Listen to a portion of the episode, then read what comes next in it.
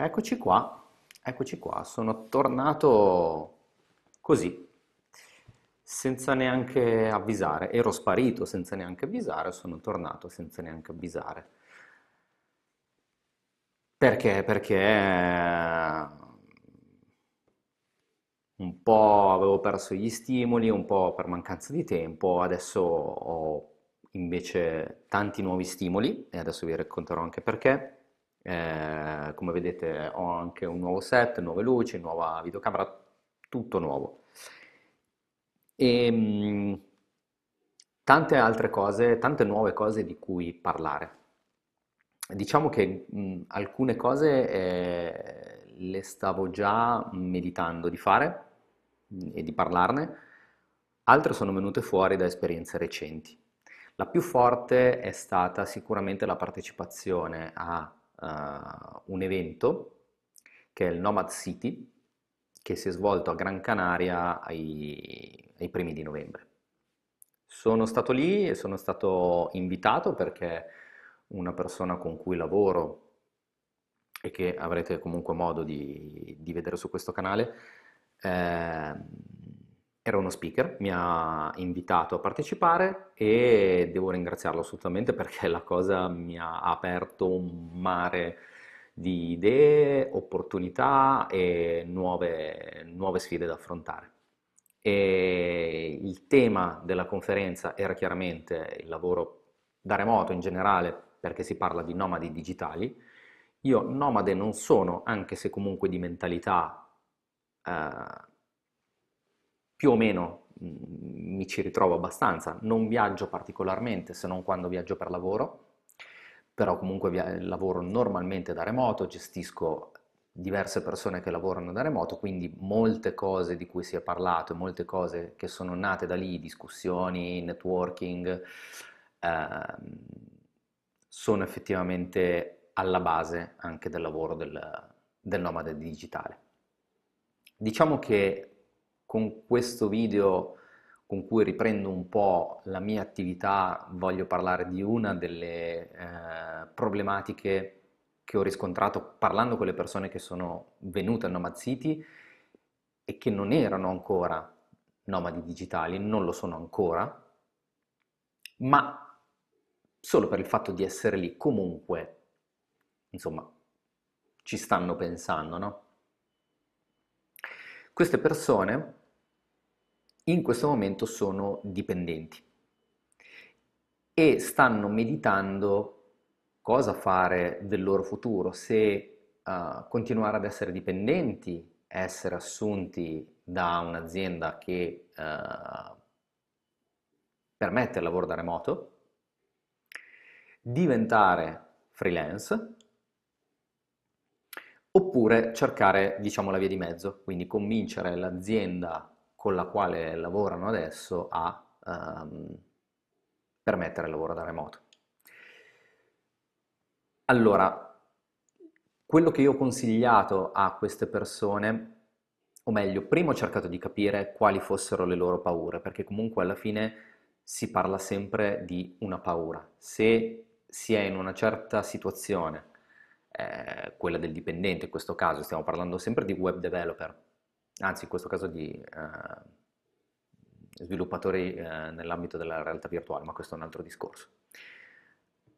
Ehm, se si è in quella situazione e si va a, a, ad ascoltare anche talk e a relazionarsi con persone che invece fanno un certo tipo di vita perché probabilmente la scelta del lavoro dipendente, anche se per un'azienda che concede lavoro da remoto, insomma, uh, forse non è la soluzione ideale, potrebbe essere una buona via di mezzo in quel caso.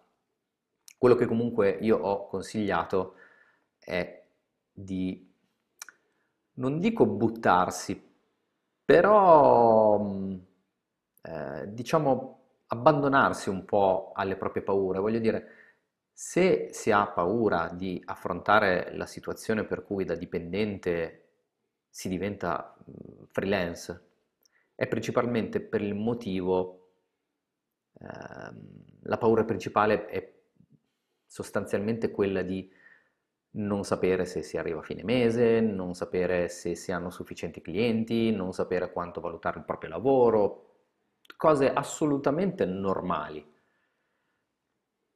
Però è anche vero che nel momento in cui ci si trova ad affrontare questo tipo di difficoltà, è lì che la persona riesce a capire se effettivamente quello è qualcosa che fa per lui, oppure no. Semplicemente pensandoci e dire, eh, ma cosa succede se faccio questo? Cosa succede se mi succede, mm, se faccio quest'altra cosa? Eh, cosa succede se mi licenziano? Come me la cavo? È lì che viene fuori la vera natura della persona. Non tutte le persone sono in grado di fare questo tipo di, di switch, ci sono delle persone che sono abituate, più che abituate, ci sono persone che sono nate per essere eh, indipendenti, e ci sono invece delle persone che sono nate per essere dipendenti, come dice esattamente la parola. Ma è solo nel momento in cui ci si trova ad affrontare quella situazione che la vera natura viene fuori. Quindi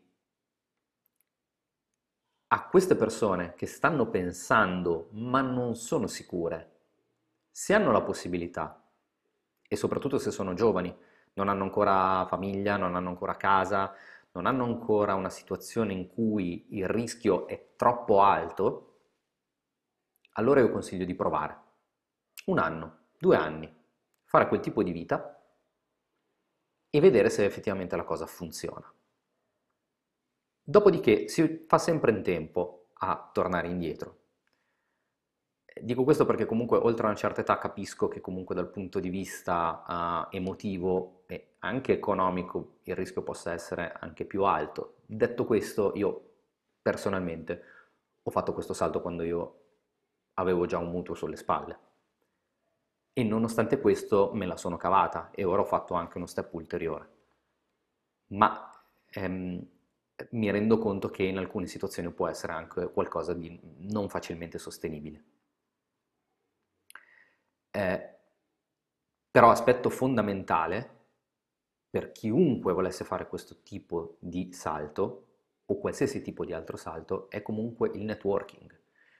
Eh, voi potete essere i web developer più bravi al mondo, ma se non avete i contatti non avete lavoro.